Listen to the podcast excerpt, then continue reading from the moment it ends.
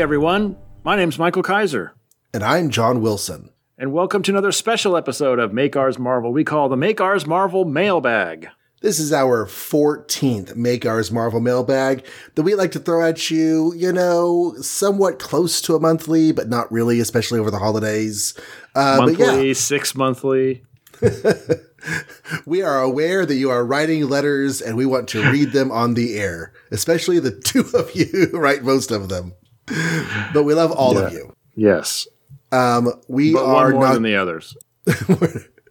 we, you, you get to fight for who's going to be the one that we love more. That's right. just like our children. Um, I mean, not our children, like Michael and I don't have any children together, except for all of you listeners. You're like our kids. I looked up our horoscope though today. Yeah. You and me, you and me should have children together. Oh, we should? Oh my gosh, we are we are hot together, except Okay. for except for emotionally. But outside of that, I was, I was pretty good. trying to decipher the exact meaning behind your tweet about that. like, Michael says, John and I are hot AF. And I'm like, okay, Mike, I love podcasting with you too. Well, Sarah was talking about emotions scare me, horoscopes. and I'm like, okay, I totally understand that too. I was just reading our zodiac signs and our compatibility, and that, that's what it said. Like we were like in the 90s on everything except emotions for some reason. All right. Well, if we ever find ourselves in a situation, I'll come to California. Yeah. Um, On that amorous note, let's dive into some emails. My first one's from July 3rd. You have anything from before July 3rd? I have July 3rd at 7:44 a.m. Wait, 7:44 a.m. I have 7:50. a- Wait, time difference. Yeah, time difference. Your 7:44 is my 10:44. John Morrissey wins. My head Okay. cannon for stretchy webbing. Okay. Greetings, purveyors of popular plots. I like that. Especially with all the P's. I'm pretty sure Stan Lee's P's were his favorite, um, what do you call that? Alliteration. For what it's worth, here's my headcanon concerning whether or not Spidey's webbing is elastic and stretchy. I think it is when he wants it to be. Which I think is similar to what you were saying on the show. Um, As shown in The Secrets of Spider-Man feature in Spidey's first annual, he can eject his web fluid in a variety of ways, e.g. a fine line, a net, a pile of gloppy goo, simply by adjusting the nozzle of his web shooter in one easy motion. Thus, in my head headcanon, he can shoot an elastic line or a rigid cord to match the circumstance. I know what you're thinking. And you're right. If this is true, then why did he break Gwen's neck in Amazing Spider-Man 121? I say give the guy a break. He had a cold at the time that was making him feel dizzy. He had been fighting the Green Goblin and dodging pumpkin bombs, and he was worried sick about the condition of his immobile girlfriend. So when he saw Gobby knock Gwen off the bridge, he panicked and shot his webbing immediately without taking the time to consider the setting of the nozzle. In the heat of the battle, he made an error, and Gwendy died. Poor Peter. Okay, the reason I like that explanation is because the idea of Peter making a mistake and accidentally killing his girlfriend is already in fan headcanon. That's the implied situation there with the snap of her neck. He's just added a little more nuance to just exactly how it could have been avoided, but it wasn't. It's still his fault. That's fan canon. I thought that was legit canon. Um, I think I mean, it's it been snap. explained different ways. Oh, Yeah. okay. I don't think Peter necessarily realizes that it was completely his fault that he killed Gwen. Well, as far as I know, he and Gwen aren't even together, so I don't know what this email is even about. But I oh guess yeah, we'll find out. spoilers. Gwen and, Jeez. and Peter.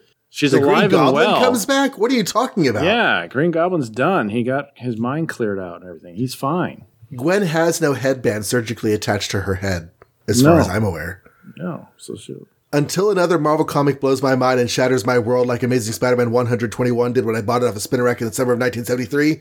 oh my make gosh. mine, make ours Marvel. That's so he gotta be he, a memory. he aged himself. yeah. Morrissey, I feel sorry for you, man. That was that would have been a hard day to get through. How old is that? 'Cause that's the '60s, right? Still. Uh, 1970. He said 1973. I just went to the next page. 73. Wow. I guess we are almost done with the 60s. Okay. Okay, now it's time for four. So I was negative two, Morrissey, just so you know. Anyway. Uh, okay. This is from Blaine Dowler. So you know it's going to be trivia. Hi, guys. In episode 116, you asked why golf spells the warning for as F O R E. I do remember that. I don't know why we asked that, but we did. I've been told that when the sport first began, a golfer had two caddies. One caddy would stay with the golfer and help with club carrying and selection, while the four caddy, four hyphen caddy, would run ahead a four to track the ball as it landed. Four was short for four caddy, the ball is coming, so pay attention so it doesn't get lost. Of course, the rich elite person was responsible for every positive outcome, and the two caddies would take responsibility for all the negative outcomes of the game because that's how rich works. It makes as much sense as sports in general. Mr. Dowler. Um, yeah, that sounds like that's how being rich works. Um, you know, you have the money, you get to blame the people. Yeah. I like that though, because it is kind of, you know, four means to the front. So Uh-huh. it kind of clarifies that. Yeah. that Thank you, works. Blaine. Blaine was, of course, on our show back when we did Fantastic Four, not the early 2000s movies that you recently heard our Not Comic Special about, but the more recent Fantastic Four movie And we talked our- about longer ago. Our Daredevil show, right? And our Daredevil show, that's right. Okay. Um, we, We have to do email. guests again. How come we don't do that? We forgot.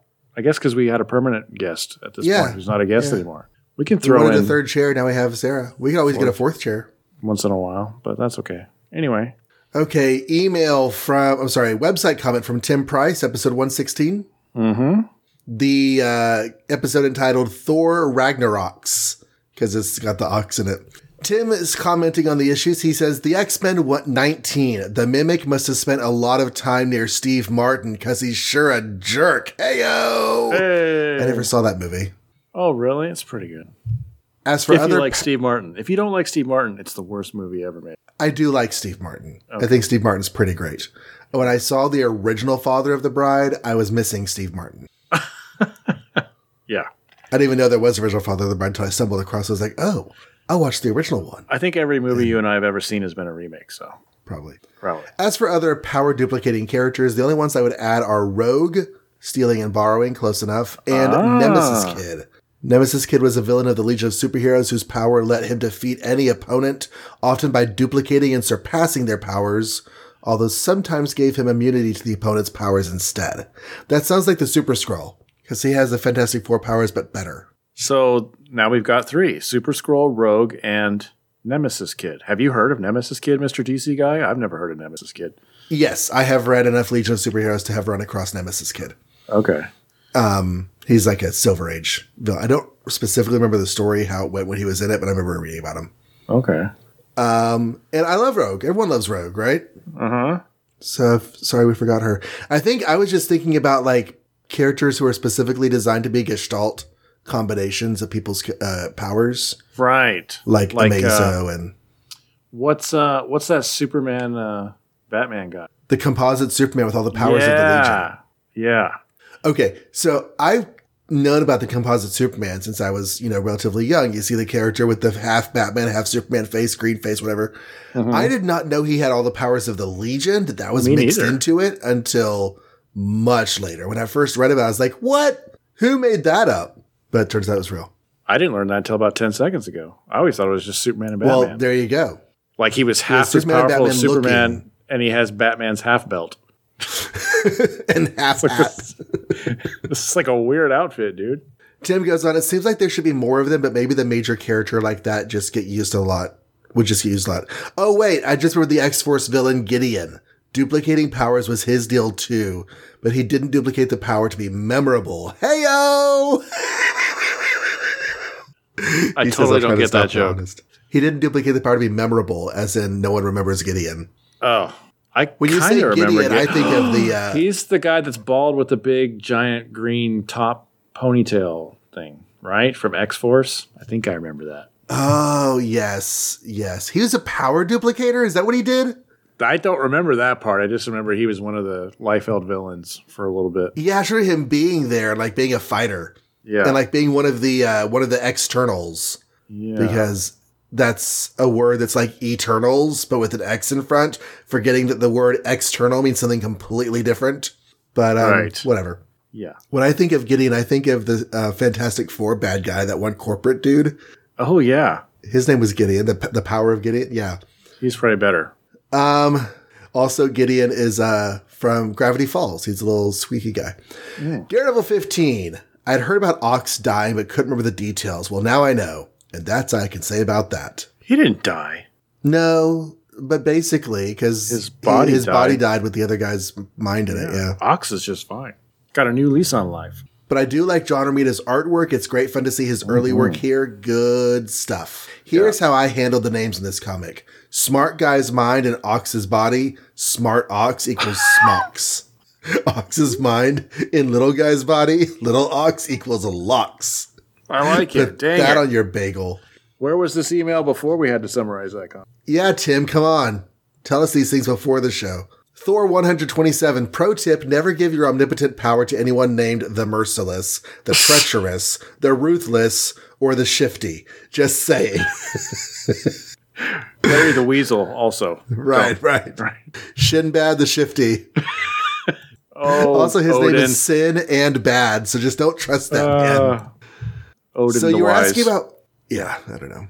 You're asking about Pluto versus Hades in the Marvel Universe. It has not been said yet, but they will establish that the Greek and Roman gods are the same pantheon, but the individual gods were known by and answer to both names, which fits culturally with the heritage of the Roman gods being absorbed from Greek culture, as I understand it.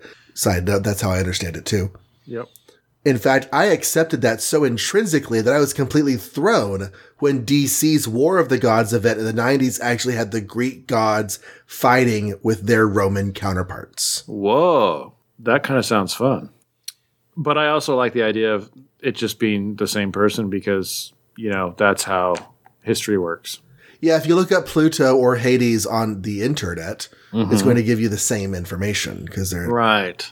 Poseidon, Neptune, all that. also I think War of the Gods sounds a lot cooler than it actually is. Okay. My memory is well, I mean, it is DC, so we won't cover it. Yeah. But maybe I'll sneak a read at some. point. Okay, so the Asgarnauts quest is over. Uh, that's better. That's better. Tim, tell us these things. And you talked about Odin sending them out because the warriors were bored and fighting too much. This sounds like my daughters when they're on summer vacation, alternating cries of, I'm bored, she's bugging me, until my wife or I say, go outside and find something to do. So the whole quest boils down to keeping a bunch of rowdy boys busy. Now I'm terrified of the thought that I follow parenting advice from Odin. No. Well, you didn't trick them into thinking the world was coming to an end first, I hope. Right. You didn't That's like have a key cracked sword that had portents that you completely forgot about later. Remember how freaked out he was? Oh my gosh, the sword is cracked.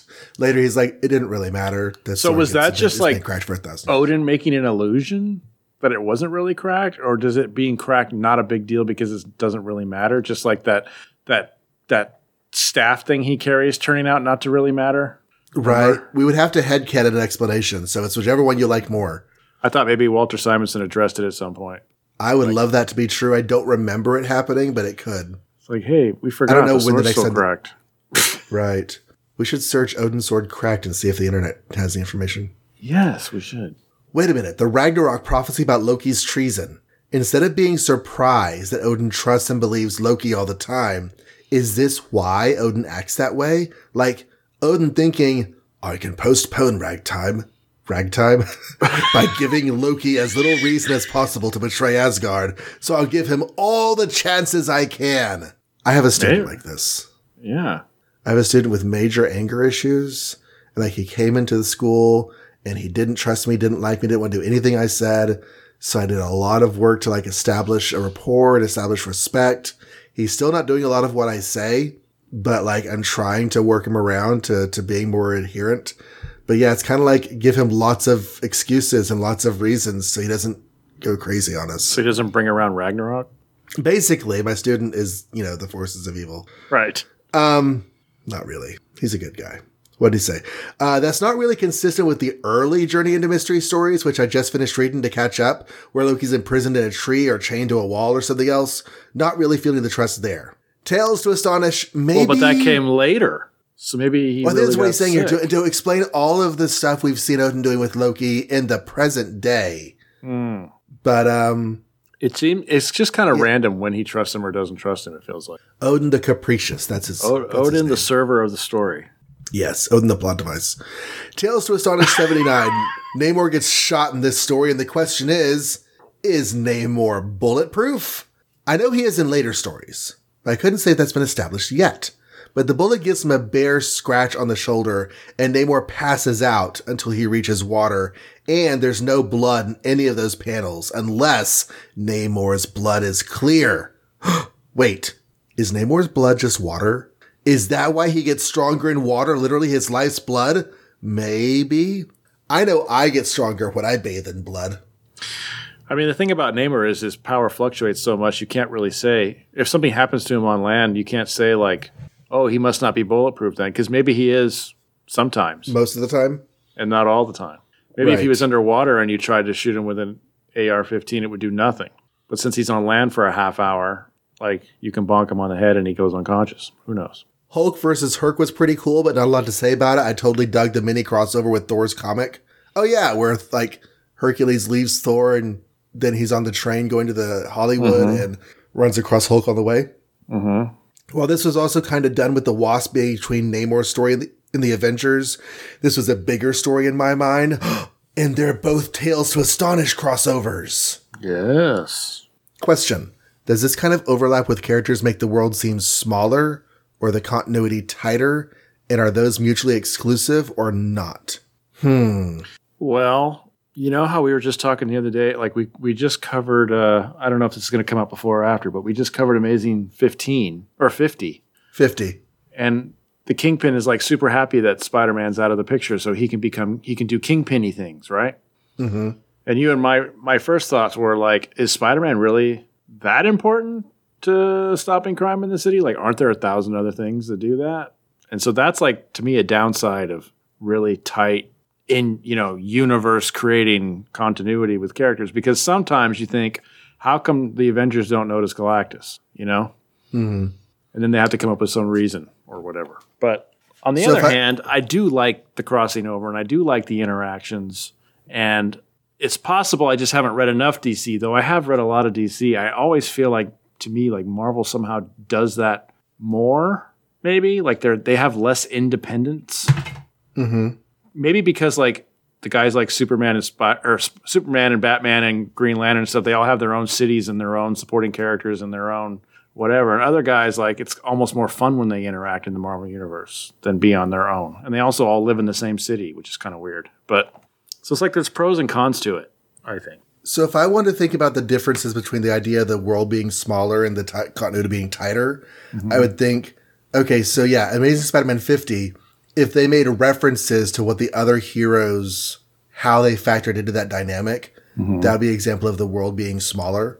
Mm-hmm. Like whenever you acknowledge the rest of the world in ways that aren't really that mm. important, but they, you know, mm-hmm. acknow- and then continuity being tighter would be like if the acknowledgement of the other heroes in this story f- fit into their narrative in a way that was clear cut, you know? So I think that having unnecessary crossovers is a combination of the two. You have Hercules going from Thor to Hulk to Thor. That didn't have to happen. Hmm. Um, Hulk's narrative and Thor's narrative had no reason to interact with each other, but you have this little part. So that I think that's an example of both the world being smaller and the continuity being tighter. But What um, do you think? Of, what do you think of like? Was it Doctor Strange where we saw pretty much every face we've ever read so far having a comment or something about what was going on? Was that Doctor Strange or something else? What was that? there was one in Strange Tales 156 where like everybody showed up whenever uh, Brosnan was threatening the world. It's like they could all sense it. That was it was just like one panel of all their heads basically, Mhm, and all mhm. and they all had ideas, but like they didn't get involved. But at the same time, at the same time, it was a nod that hey, other people around the world are also experiencing this, which I think is kind of okay. Yeah, I like that. I like that. But like you said, it does have the double edged effect of, well, what if you don't acknowledge everybody? Right? What if the whole story world goes blind in a Daredevil right. story? In a Daredevil story, what if the entire world goes blind and Spider Man never mentions it? right? Even though he smacked into a wall and fell to his death. Right. That would be, well, it's hard to mention things when you're dead, so we can we can Right. forgive it for that one. That's true. But yeah, So yeah, there's pros and cons. Like, like for me, I'm a Batman fan. For instance, I hate when he interacts with the rest of the DC universe. I would much rather he just live in his own little Bat universe, do his little Bat things. Those are my favorite stories. I don't need him in the giant JLA crossovers and all that stuff. So it's just a taste thing, maybe. Also, including pre-crisis, like World's Finest and JLA pre-crisis. You don't mind? You don't like him in those? Well, those were usually separate stories, weren't they? I mean, I never really got to the part where they started merging together. Yeah, they were never like. I guess you make crossover. So like Batman as a title intersecting with a JLA story, like as a crossover. Yeah, Yeah, I don't, I don't feel the need don't- for that either. I don't. I'd rather he just live in his Batman Gotham world and do his Gotham thing, and you know, occasionally someone can, sh- you know, Superman can s- show up to help out in a storyline or something like that. But he he's so popular that he has to be in everything, right? And I just find that to be a mm-hmm. huge drag. Whereas conversely, in the Marvel universe, Mister Avengers, Captain America, I like when he crosses over into everything. It's fun how he interacts with people. So I don't know. I think that's just a universe thing. Tim uh, wraps up. FYI, I just started reading the Hercules miniseries from the 80s. It's awesome. I have not read that. Have you read that? I have not. Great show again. Until next time, or until, oh, dang it, John used the same bit I was going to, namely, Ox's brother becomes the new Ox and no one notices. And I'm too frazzled to think of another bit. Make mine, make ours Marvel. Well, if he hadn't said that, we wouldn't have remembered that we used it, and then we would have just gave him credit. But that's okay. Right? It's good to be honest. Okay. Do you have database question? I have June 6th at 11:37 from Scott McFadden. Oh, really? July 6th, I'm sorry. Oh, okay, I was gonna say, I don't know how far June is away from July in the other direction. Right. Okay, so this one's uh this one's short. Okay. Quick question: When you report, as you often do on all appearances of a character or the next appearance of a character, what is your source for that information? Which database do you use? I used to use comicbookdb.com, but it closed out about 1.5 Wow. years ago, and I haven't found a useful replacement yet. Comic Book DB, let us mourn the passing. Yes, that was so great. Yeah. Um, okay, so I use two resources that I want to highly recommend. Um, I will go to marvelreading.com, which is the complete Marvel reading order, where you can look up um, a person's appearances, um, who all's in a book, and get uh, like links to issues. It's a good like browsing around from place to place.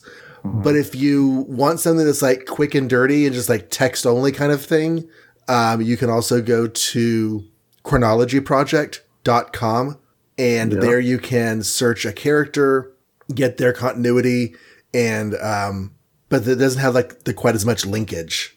If you look up a comic and it shows all the characters in that, it'll also show where they previously were and where they next were, and that can link around. Um, but you can also just look up a character and have their entire list of continuity. Now, I will say that the continuity between those two sites can differ because sometimes continuity is subjective and the fan has to put it together themselves. Um, I think that whenever Marvel started putting out the official indexes, I think that Chronology Project adjusted theirs to match. But I could be wrong on that. Well, chronology project is severe chronology, right? Like, like if if there's a t- 2020 Peter Parker story where he's 12, they'll bust that back before Amazing Fantasy 15. Whereas This the, is true. the Marvel reading order does not do that. They just want you to have a nice reading experience, so they'll lump storylines together. Is how right. they do it. I, I think Marvel Reading Order's guideline is that in order for a book to be moved back and forth in continuity, it has to be within two years of the other books you want to slot it between. right. So If if it's more it than out, two years out, yeah.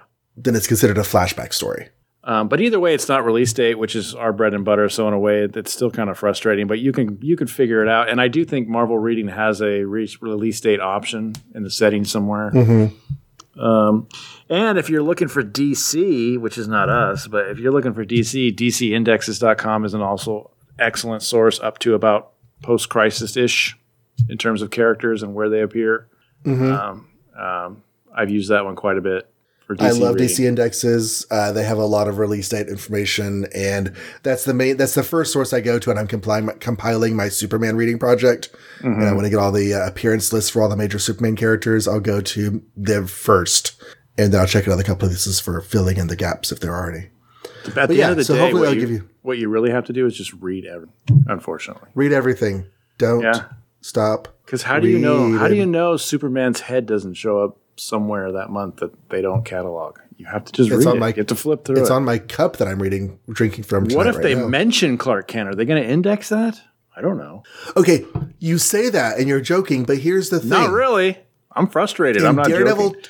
in Daredevil 25, Mm-hmm. Spider-Man influences the story. Yeah. when he sends that letter. That is Spider-Man agency that we don't have in a Spider-Man appearance list. Right. And there was another So issue. I was it like Daredevil? Where like they say these were taken by Peter Parker or something like that? Mm-hmm. Mm-hmm. Also just a mention, but influences the story because that's where the pictures came from. I feel like that's important, but you know, I'd have to start my own website, and I'm not going to. Yeah. We'll get there eventually. I'm This about is ready podcast to. is for. Yeah. Okay, so next is thoughts on Hercules. Some thoughts on Hercules, Scott McFadden, July 6th. Hi, Mike and John. I enjoyed your coverage of the Thor slash Hercules issues and Hercules' interaction with Pluto, the movie producer. As I mentioned in an earlier message, there are among the stories I remember. From, wait, these are among the stories I remember from having seen them on the Marvel Superheroes cartoon show. So they really bring back a lot of childhood memories. So, yeah, interesting. So Hercules is in that show, huh? Cool. I did not remember this story being adapted to that, but I believe him. I was interested in your discussion of the sa- of the name Pluto versus Hades and the issue of Greek versus Roman names for the gods in general. It might be worth noting that Hercules is itself the Roman version of his name. The Greeks called him Heracles. So even before Pluto shows up, we already have a casual mixing of Greek and Roman names. Hercules. oh, I love that they basically nucleared it, yeah. like nuclear and nuclear. They took Mm-hmm. Heracles and called it Hercules, and I, I love that. Hercules just has more recognition in our popular culture than Heracles does, so I can't blame Marvel for preferring it. I think we ultimately did catch ourselves on that, but it was funny. We were so obsessed with them using Pluto, but totally dismissed them using Hercules. anyway, uh, speaking of which, I wonder if the decision to feature Hercules in Marvel Comics was related to the series of Hercules movies that had been coming out of Italy for most of the early sixer, 60s, starring various American bodybuilders like Steve Reeves, Alan Steel, and Mickey Hargitay. That sounds good. They were pretty cheap and badly dubbed, but they were very popular around this time. It might make sense that Stan and Jack had decided to jump on that bandwagon and add Herc to the Marvel roster.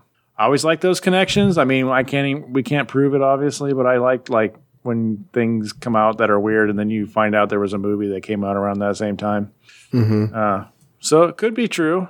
You were also right to note that Hercules and Hippolyta had a pre-existing relationship. In the myths, one of the labors of Hercu- Hercules was to steal Hippolyta's belt, which he did by either abducting her or killing her, depending on which source you're reading. So yeah, Hippolyta has no reason to like him.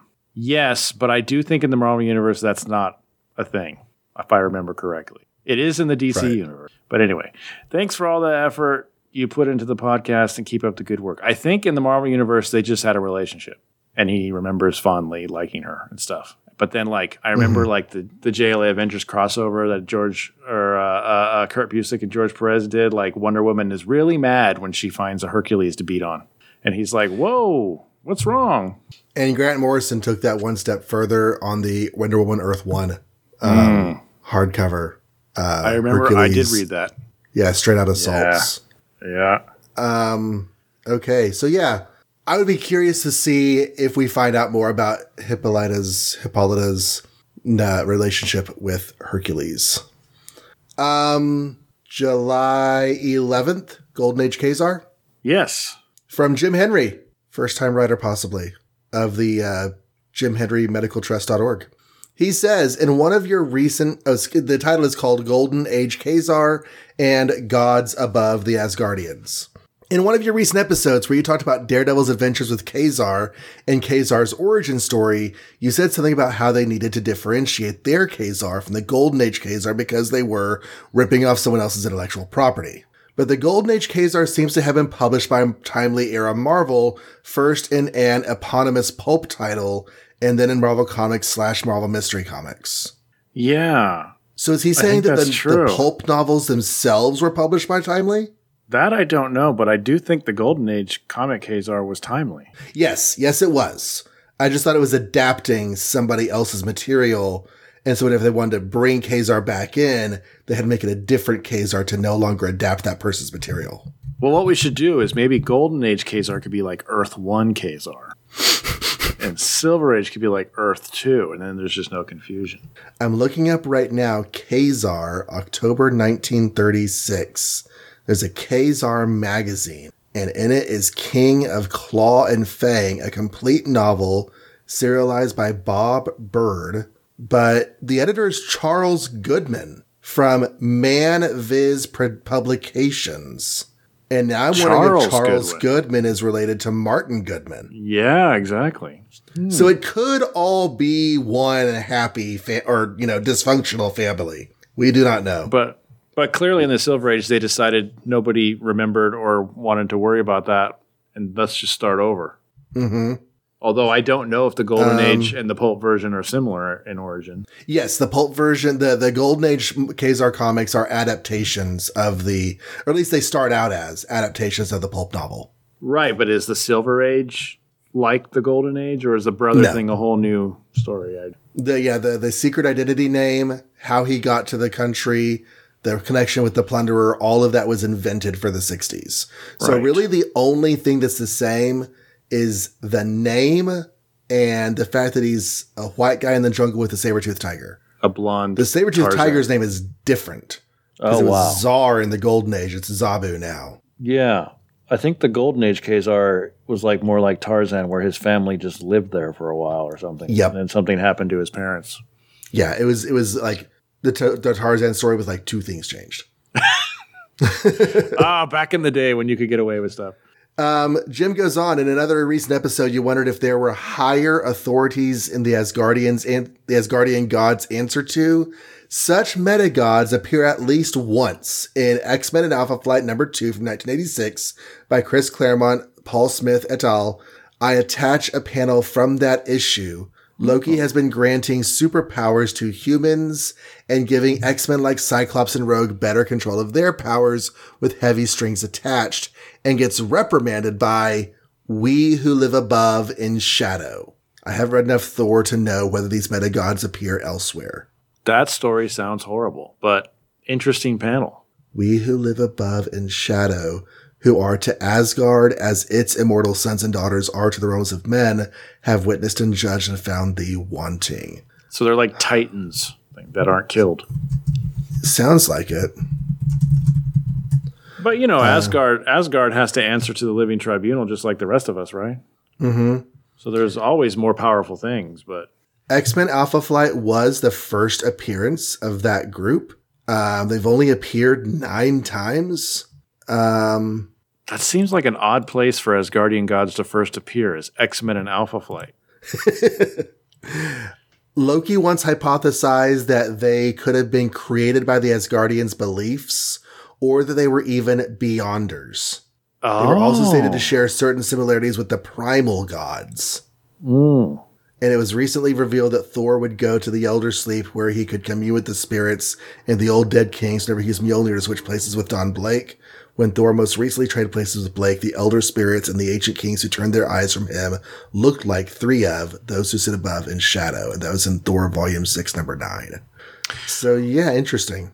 Well, I can't remember why we asked, but it was it to see if like Asgardian gods have gods that they worship, and if so, even if these gods exist, I don't know that I've ever seen them being worshipped by Asgardian gods. Yeah, I think it's come up in our conversations with Asgardians a few times. One of the times I remember was whenever they're like the trial of the gods, hmm. because the idea of the trial of the gods, we like you know fight and let the gods decide who's going to win, and therefore they're the good person. But if gods are doing the fighting, who's doing the judging and Right. determining who's going to win? So yeah, that was one of the conversations we had about Should it. Should be like the trial of us, right. because we're the we're the gods. But anyway, all right. Well, thanks. That's a good one. Uh, do you have Tim Price episode July 117? twelfth, episode one seventeen. Watcher says, "Be more chill." Strange Tales one forty four. Dugan's quote: "I'm dead, and I landed in the wrong place because Fury's voice would never be up above." Absolutely hilarious. I don't even remember that. and Doctor Strange still hasn't rescued Clay, uh, the girl. Right? I've been enjoying a lot of the Eternity saga, but it just goes on forever. Get it? Forever, eternity. Have I made this joke before? It's totally true. It did, though. We do have her name now. Um, seriously, the lady villain from the last two issues was unnamed. White haired girl is unnamed. Meanwhile, triangle shaped floating mask face Asti, the all seen, has a name. Not a good look. Well, we got Umar. Was that her name? We did. Yeah. So we finally got a lady with a name, and we do know Clea now. Anyway, the Fantastic Four number 50. Remembering how you guys notes the Galactus trilogy only had two comics worth of story. Also, remember that I first read this in a Treasury edition that left out half of issue 48. Well, guess what? That Treasury also left out the last half of issue 50. The story ends with the surfer flying off and Alicia walking down the stairs from the roof calling after Ben. It really worked great for giving a complete story, but also a taste of more drama to come. So basically, it turned two and a half issues into like a one issue Treasury. Yeah, I I feel like I've heard that about the Treasury edition before. Mm-hmm. That in order to get the Galactus Treasury story, they left out the Inhuman stuff at the beginning and the random football stuff at the end, and just focused on the Galactus story. And I think that's probably an excellent choice for that collection. Yeah, it would make a lot more sense than going to college after. Um, years later, I got to read. I got to read the complete number fifty, and I got to say, I enjoyed the trilogy better without the Return of the King multiple endings. But reading this as a hey, I like Return of the King anyway. But reading this But as it a does monthly, end five times.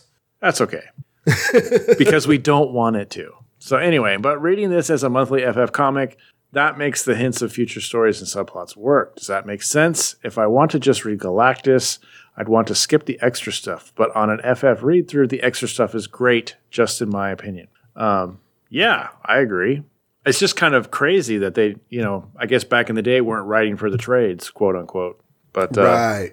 if there is Yeah, a they- trade of Galactus, I certainly wouldn't want the beginning and the end of it on there. And nowadays, when they do continue, now I say nowadays, in the comics we've read more recently, some of the continued stories have had definite, like, at the end of the issue, the story is over transitions. Even if the events continue into the next issue, it's a switch of plot at that point. So they're, they're getting the hang of it. We had a similar conversation, um, Blaine and I back in the day when he had his unofficial 75 greatest Marvels countdown podcast Uh huh. he went through the entire list of the 75 greatest Marvel stories that was published after voted on being voted on by fans for Marvel's 75th anniversary. And he podcasted through every single one of them. And one of them was the Galactus trilogy. And I was on that with him and we had a similar conversation. And, yeah, um, I, I, I like that treasury idea, but I agree that if you're reading a monthly comic, if you're just reading through Fantastic Four, who needs the covers? Just read the pages. It just flows from one to the next. Yeah. It's still kind of odd pacing, you could argue, but that's fine. Uh, when was the first Marvel trade? I'll just throw that out there with no expectation of an answer because who would just know that? But that got me thinking. Anyway, Uh, I have an idea. okay, what? the Marvel Tales annual. Um, re- it collected a lot of the Marvel superhero um, origins in like a 72 page format. Okay. So that be considered. I mean, that's not like trade size, like half an inch thick book trade sized, Right. but that's a collection. So it's like a reprint series. hmm Wyatt Wingfoot, he continues. I knew about him from number 50, but hadn't read any more stories with him until Byrne brought him back, and he's one of my favorite characters from that era. I'm very excited to read these original stories. Yeah, I didn't know Wyatt Wingfoot except from Byrne's She Hulk run. He shows up in one panel of Civil War, and I knew him from that. Oh, yeah, I always wondered, like, where he came from, and I guess now I know. Uh, he came from sleeping on a couch, and they just took him on a mission. Tales of Suspense number 77 Iron Man and Mandarin and Ultimo. LOL at computing Ulti with Dr. Manhattan. I hadn't thought of that. Great call. I don't Uh, remember that either, but I'll go with it. Ultimo At least we get like, to see little Ultimo. was like giant naked robot guy or something. Oh, yeah. Yes, I am still utterly confused about Mandarin. His motivations keep switching on a dime in every appearance about being after Stark or Iron Man and never truly explaining either. Just make him the evil twin of Tony already. It's at least that simple. That would actually be fairly interesting. Especially Uh, since Tony does have mysterious twins. What if his name was Mike? Anyway, Or, or Moni. Sorry. Tony and Moni. Gregory and Schmegory. Okay. Cap, an unnamed woman. Oh no, not again. Being in love, and she's never seen him without his mask.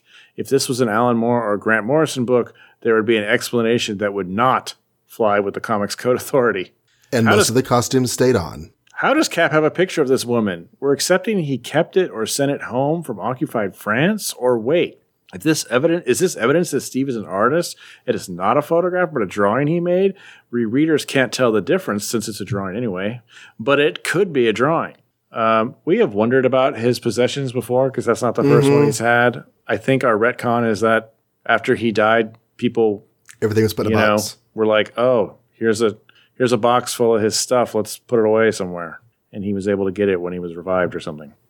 Otherwise, I have no idea because he has pictures of his mom and I don't know. Anyway, another great show. Until next time, or until Galactus satisfies his munchies with a planet-sized Twinkie. Make mine, make ours Marvel. Tell him about the Twinkie. Twinkie. Tell him about the Twinkie. What about the Twinkie? Tell them about the Twinkie. Okay. Um, Well, got a that wraps July this up. No, anyway, next. Actually, I have a couple of um, iTunes reviews I want to read. okay, cool. We always forget to plug iTunes, but yeah, iTunes reviews are very welcome. People. Always welcome. And since I discovered Chartable, that's my favorite place to go for iTunes reviews because it shows the international reviews as well. Ah, So this one comes from Canada, posted by Last of My Kind, five stars, very entertaining. I have an hour ride to work, and John and Michael keep me entertained the entire time. To take on every issue of the Marvel Universe in chronological order is a monumental task, but they do it and do it well. Keep up the great work, boys. Thank you so Yay. much. I do hope, though, that you are able to find another of your kind and spawn more kind. that listen to our show. yes. Corey Summers, five stars. Love this show. As a huge Marvel fan, it is fun to listen to these two great podcasters. The show is fun and enjoyable. It's like being in the same room with good friends talking about Marvel. Thank you. Thank you, Corey. Welcome. We appreciate the review. Yeah, always we welcome. might we might just have to keep going. Okay. If we get to September, there's another iTunes review, and I'm, All gonna get mad at, I'm gonna get mad at this person, but we'll, we'll deal with that later. I have July sixteenth from Gunnar. Gunnar. Okay. Gunnar. Is that right? Sounds good. I always get that wrong. Okay. This is not his first email because I got that wrong before. So apologies. But hi, Mike and John. Hope you're still doing fine in a world that is bonkers at this moment in time. Quick info to fill the gap concerning Galactus' origin. He is actually a guy called Galen who became the sole survivor of a group of scientists trying to escape the death of the old universe. He was the only one to make it make it into the current universe and was there from Big Bang onward miraculously transformed into Galactus because comics. I sort of feel like remember that. Yeah, I feel like I've read his origin before, and this always surprises me, so I guess it doesn't stick in my head. It was pretty often established that he is an essential part of the universe ecosystem, bringing destruction to balance creation.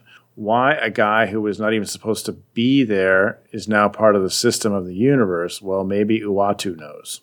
Yeah, I have actually heard the essential part too. So it's like that makes it seem like he's some sort of infinity stone type being that existed since the Big Bang, not some normal scientist dude who escaped his old universe. But And if Uatu knows he's not telling, but he shouldn't really have any special insights because they were just dudes on a planet who decided to like be voyeurs.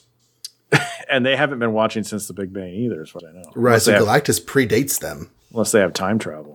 Uh, this whole idea, however, became undone in the otherwise quite amazing Ultimates run from 2015 to 2016. Here it gets established that Galen's ship was actually a kind of incubator that turned him into Galactus. The process was not finished, though, due to the damage the ship took when crossing over into the new universe. The Ultimates are able to power up Galactus to his final state, and he becomes the Lifebringer, complete with pretty rad golden white version of his costume. He can spread new life throughout the galaxy. Oh my god, Thanos would hate that so much. So is he God now? I guess. Galactus then leads the Universal Task Force, fighting some great universal battles before the plot drives him back to his old state as Eater of Worlds. No explanation given why his eating of worlds is part of the larger universe scheme when he was actually supposed to be the life bringer. Still, the series is an absolute amazing read that I highly recommend. And if you want more reading about Galactus and the ecosystem thing, I also highly recommend the maxi series Earth X mm. which, which talks a lot about why he's important, why it's important that he goes around eating planets, and how superheroes exist and what they're for, and celestials, and it's very interesting. Whether it's canon or not, I mean, it kind of can't be because it's the future, but it was still interesting. And I'm pretty sure this Ultimates run is from after the Ultimate Universe itself was no longer separate. And they had like a 616 team called the Ultimates. I think that's true. I could be wrong. Okay, so that was our Galactus. Mm-hmm. I say our like we own the six one six. Yeah. All right. It was not. It was not Galactus from the original Universe. I remember that. How funny. Okay. Back to the comics you were reading. I do not think that Stan and his team were even aware of what they had created when bringing in Galactus and the Silver Surfer into the universe. It was only later that Marvel quite cleverly rediscovered this as a monumental moment. Well, that's probably true because I'm sure they were just throwing everything at the at the wall. Some Jack things Kirby just had a cool idea. Some things didn't. He also had a flying skier, so you know. I honestly think Galactus might have just been a cool story to introduce the Silver Surfer, Mm-hmm. a character that Jack Kirby seems to care about. That evidently we have come to understand later gets stolen from him. And if you think the Fantastic Four did nothing to these in these comics, wait till you come continue with the X Men comics. The X Men are notorious for taking on enemies that are so powerful they have no way of defeating them. So basically, they are only there to observe events unfold during a lot of their book. We've already got had some of that. Mm-hmm. Like uh, the Sentinel story arc comes to mind. They did nothing. And Xavier has often done stuff where his team couldn't. Yeah, right. Last but not least, a random thought that I had during the last week's episode. Do you think it's possible that the whole Thor possible that the whole Thor goes on a boat trip in Tales of Asgard and the constant mentioning of Argonauts was a sign that the creative team was busy researching Greek mythology at that time and thought that this Greek story would fit also into the Norse story they told? It was probably something like that. I don't know when the Jason and the Argonauts movie came out, but I think that might have also been an influence. Yeah. I think they're just trying to be cool with with pop culture ideas. Just a couple of weeks later, Hercules enters the Marvel Universe. Coincidence, or was the Argonauts thing only a byproduct of Lee and Kirby doing their research on Hercules and the Greek pantheon of folklore? Could be, could be. Y'all, the Jason and the Argonauts movie was 1963. That was definitely Mm-hmm. uh, uh, an influence. And it was popular because it yeah, was yeah. crazy was big. animation no one had ever seen before. Anyhow, until Hercules finally stops wearing a skirt, make mine mark. That does happen. Let So him wear the skirt. In the 90s, when they all start wearing those jackets, he's Maybe definitely the not wearing a skirt. Yeah. Maybe those clash. He also shaves, which is horrible. What? I know. Um, okay, so Tim Price, July 18th, episode 118, in League with Lucifer. Okay. Is that okay? I don't have that, so go ahead. All right. Amazing Spider Man 36. The Looter? More like The Loser, am I right? Yes. Yeah, he was villaining it up, and that's about it. Enough said. He was crazy. Okay. Okay. The real story is how dumb Peter is. Oh my God. When a pretty girl invites you to a party, you say yes. also, More, if more someone Ghostbuster asks reference. if you're a god, I mean, come on. Oh wait, I'll think this through. Peter doesn't want to be known as the brainy guy, but that's because he got bullied in school. But this is college. And she said, I want you there because you're smart. Either Peter's being ultra paranoid or more likely doing something he does best. Self-sabotage. So many instances of the Parker luck become poor choices under scrutiny, and he just doesn't see it. I'm just going to shake my head. I would never have trusted a pretty girl coming to me and telling me that she really wanted me at her party back at that mean, age. I wouldn't. I have. get that. so that's paranoia and self sabotage, but it does happen. But he had experience with women before that. I mean, Yeah, so what- that's true. I don't know. He's I mean, much- right now he has two, he has the two most attractive women on the entire campus Mm-hmm. coming to his doorstep. So there's something going on, and I'm reminded of the song from the play um, "Be More Chill."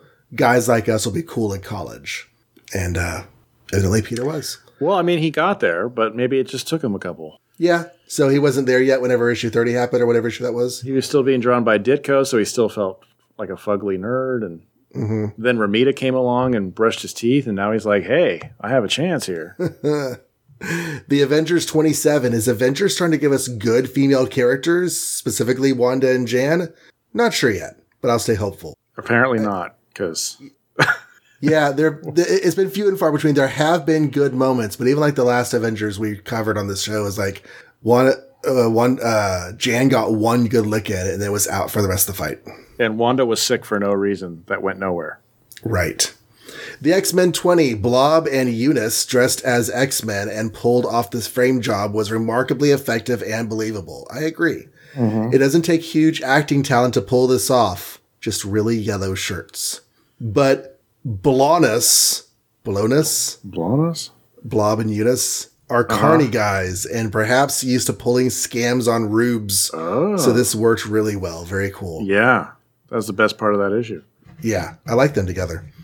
Thoughts about Professor X. They keep calling his power telepathy, but maybe it's closer to ESP, which would give it more flexibility in sensing his environment than strict mind reading would. But you know, it's not like science has even defined how telepathy works, so they can do what they want. Comics! Yeah, I think that's also called plot device. Yeah. Then there's Lucifer. More like Lucifer. Am I Hmm. Oh my right? God. Yes. Very right. He says, wait, did I do this bit already? Yes, you did, but that's okay. It was worth it. Daredevil 16. For the first page or two, I was thinking, wasn't this villain actually Doc Ock in disguise until, oh, right, that was the master planner. This is Masked Marauder. Odd for me to get them confused since their names and MOs are so totally different. Completely, utterly different. Yep, narrative voice. They're not different. Uh, yeah. The rooms of Daredevils was very fun. Room of Daredevils, especially the detail that all of their eyes were visible, whereas Dee Dee's mask covers his eyes. Well done, Mr. Romita. Yeah, I like Yeah, that. Yeah, that was cool. Romita was very cool on Daredevil. I'm glad we have Gene Colan now, but Romita was mm-hmm. very cool on It Daredevil. really was, yeah. With Dee Dee being a Spider-Man like character from the beginning, it's great to see them together, even for just a big fight scene. And I was shocked to have a cliffhanger end the issue. These mm-hmm. misunderstanding then team up situations are usually resolved so quickly, even nowadays. This is remarkably tense. Wow. And it spawns a whole third identity for Matt Murdock. So, you know, that's fun. God. Wait till uh. until Matt Murdock dresses as Mike Murdock, dresses as Daredevil, dresses as another superhero. Make my makers Marvel. Oh, you're going to have to quit real soon then. Yeah. And being a numbers guy, I dig that Dee Dee guest starred in Spider Man 16, and this is Dee Dee number 16 with Spider Man in it. Marvel letting nerds nerd it up. Also, the number fives. Doctor Doom's first appearance was the Fantastic Four number five, and then he shows up in Amazing Spider Man number five. So, yeah. Wow. Yeah. There you go.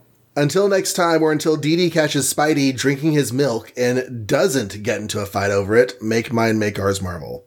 That sounds like a hostess ad plot. Okay, what you got next? I have a plug for another podcast, and I'm not really sure how to read that because it's like a link, so maybe we could skip it. But Actually, I was going to go ahead and read it because I also want to listen to this, and I didn't know it existed. But evidently, they made a. Uh, you want to you want to read it? Well, it just says check out Marvel's podcast, marvelpodcast.com, to see what Spider Man at least was doing, dur- was doing during the first Galactic, Galactus story. If I recall correctly, the last issue of Marvel's, Marvel Saga also addresses this. Wow, I cannot read this one to save my life. But So they turned Marvels, the Busiek, um, what's his name, Ross storyline, yeah. yeah, into an audio dramatic adaptation and released it in podcast form. Oh, so this is official podcast. Yes, this is Marvel's Marvel's podcast. So marvelspodcast.com, or if you go on your podcatcher and search Marvels, you'll you should see it. I have not listened to it yet. It's in my rotation. I'll be listening to the first episode soon. But I'm looking forward to that. So thank you, Masood, for sharing. Yeah, that's groovy. Um, okay, so I have an email dated July 19th from Scott McFadden. I do not, so go ahead. Okay. Thoughts on episode 118. Hi, guys. Hi, Scott. Another enjoyable episode from the two of you. I definitely remember reading the Spider Man story, The Looter from Amazing 36, in the old black and white Essential Spider Man collection and being underwhelmed by it. Yeah, but those Those essentials black and white so good. essentials. God. Yeah. Like 10, 12 bucks for 20 issues of comics. Yeah, and it was all like newsprint. And it was just neat to see the art in black and white too, I thought. Mm-hmm, mm-hmm. That period of six months or so before Ditko finally left does seem pretty uninspired. You can tell he was losing his enthusiasm, whether for the character or just working with Stan. I like to think it was primarily the latter of those two. I like to think he still had a love for Spider-Man, was just having trouble finding the love. Hmm. Either way, he doesn't seem to be have been giving it his best efforts anymore.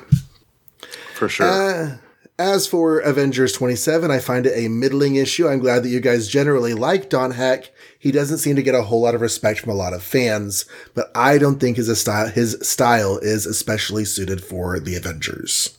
I felt that his way. best, I believe, when he was. Go ahead. I was like, I felt that way until it became the Kooky Quartet, and then it was fine.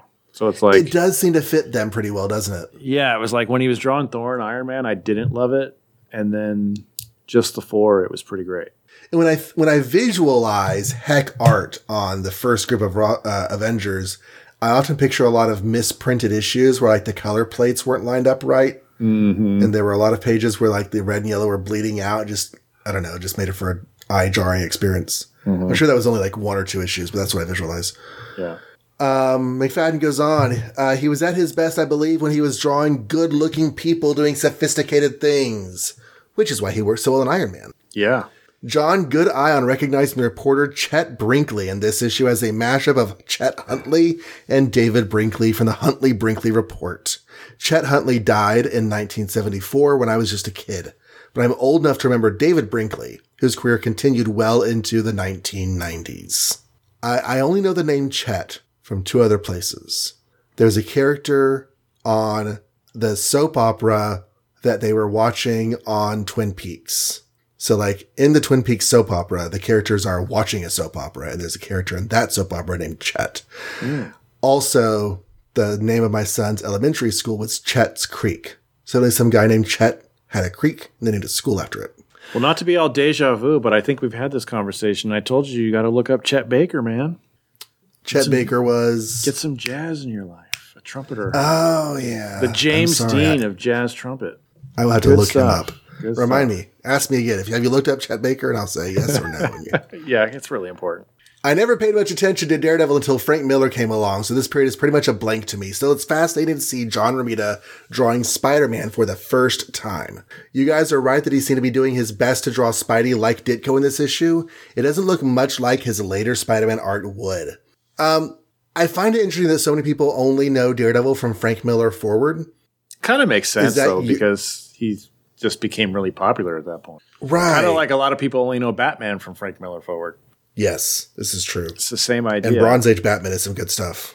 And for me, it's kind of true. I actually know Daredevil from uh, Ann Nocenti slash John Romita Jr. forward. So that was like after Hmm. Miller. I don't know that I've read all the Miller. I've read some of it. But I've definitely never read I've never read the- Mike Murdock Daredevil reading right now. So it's definitely a different thing. And I have a note that I'll mention again next time we do a Daredevil recording. Uh, but and it's already been said by the time this comes out. But um, we are definitely into Daredevil issues that I've never read before, and I realize that I don't know how the Mike Murdock thing plays out. I don't know where that's going. But I So, have decided that the only way to approach it is to just think it's silly and be okay Mm-hmm. with it. Yep, it's intended to be a silly, fun romp. But it that- can't be anything else. But as of the letter that we were just reading right now, I feel like that wasn't the case. Like all of a sudden, it's kind of been like that.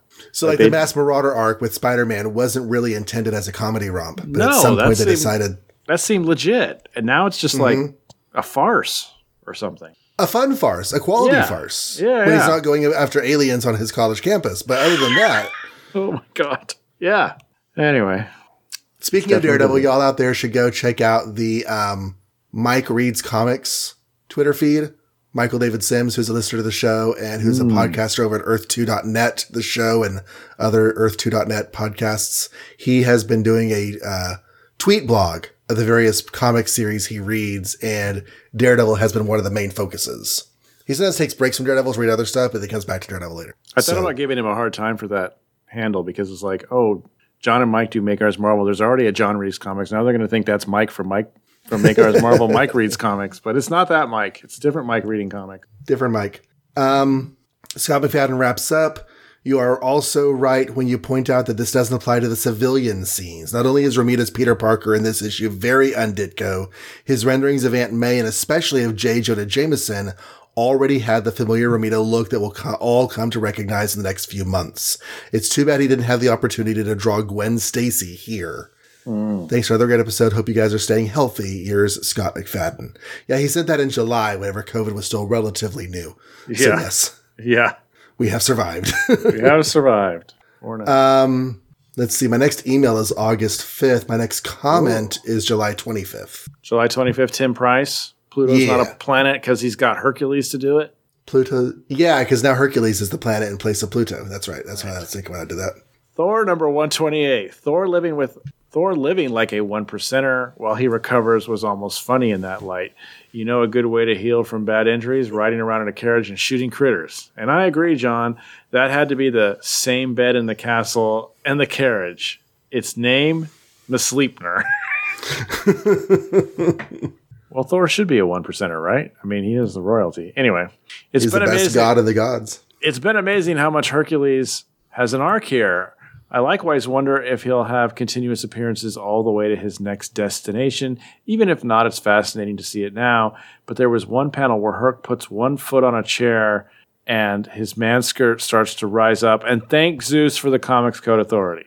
Yes. These these Herc appearances inspired me to read his first 1980s miniseries, A Space Adventure with Women, Villains, and Android Sidekicks. It was awesome. Have either of you, have either of you read it? Still no, even though it's been like a month later, but we haven't. I have seen the covers, maybe because he posted them. Okay, boy, Thor, after hearing Herc now has to rule the underworld, was totally sucks to be thou.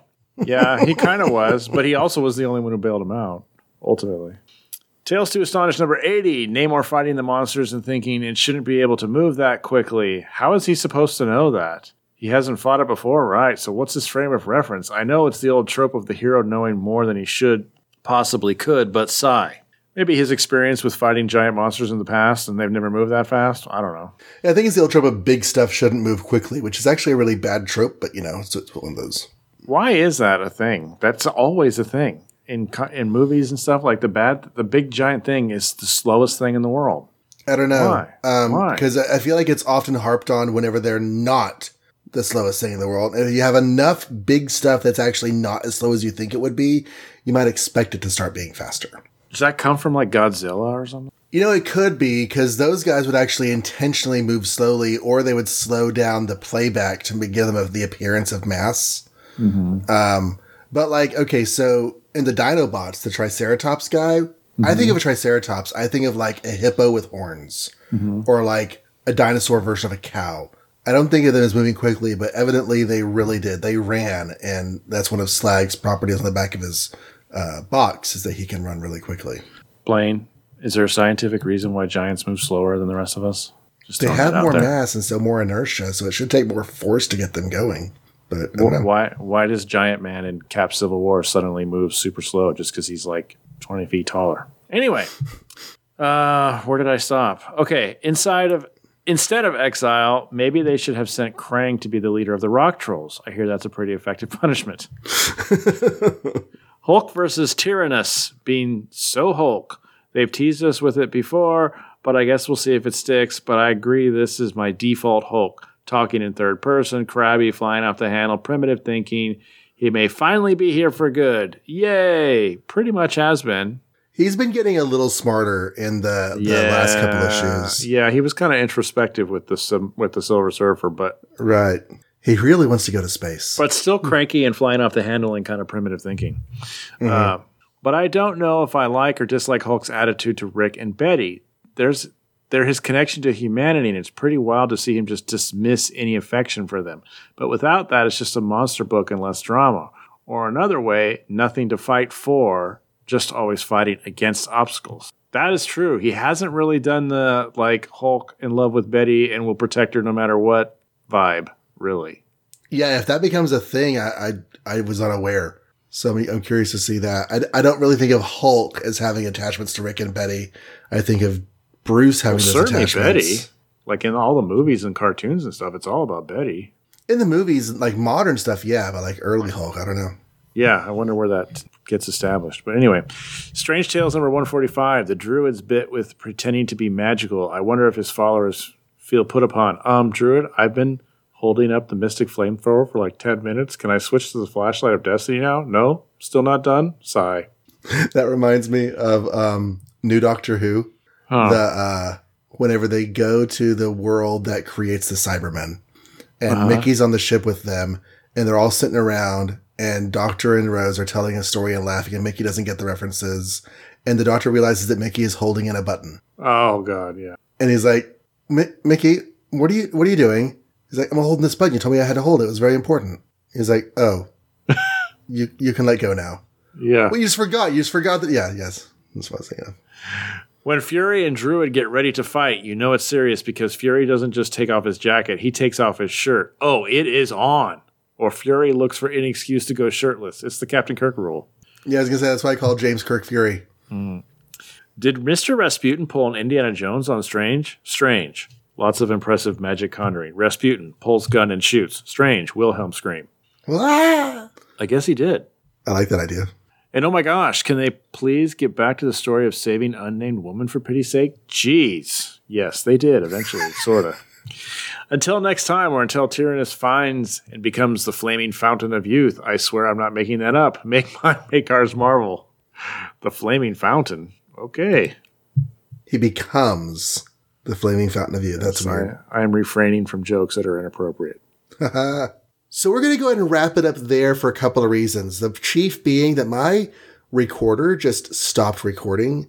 And um, because I'm on a new laptop, we didn't have any of my usual backup stuff going. So yeah, we're going to have to reread some emails because there's like almost an hour of unrecorded stuff here. Or we could just release this with my side of the conversation and they can try and insert their own, like they're talking Yeah. to me. What did John won't say? That won't work. Yeah, what did No, he say to make Mike work. say that? Weird. Right, right. Um, okay, so uh, you can find our regular weekly episodes, so go listen to those. Uh, we're going to try to come back within another month. Now the holidays are past. We're going to try to come back in a month to get another one of these knocked out. And yeah, anything else before we go? I think that's it. Keep writing in. All We'll get there eventually. We will get there eventually. We're going to, yeah. Meant to cover two months of stuff tonight, but did not. Anyways, thanks for listening, everybody.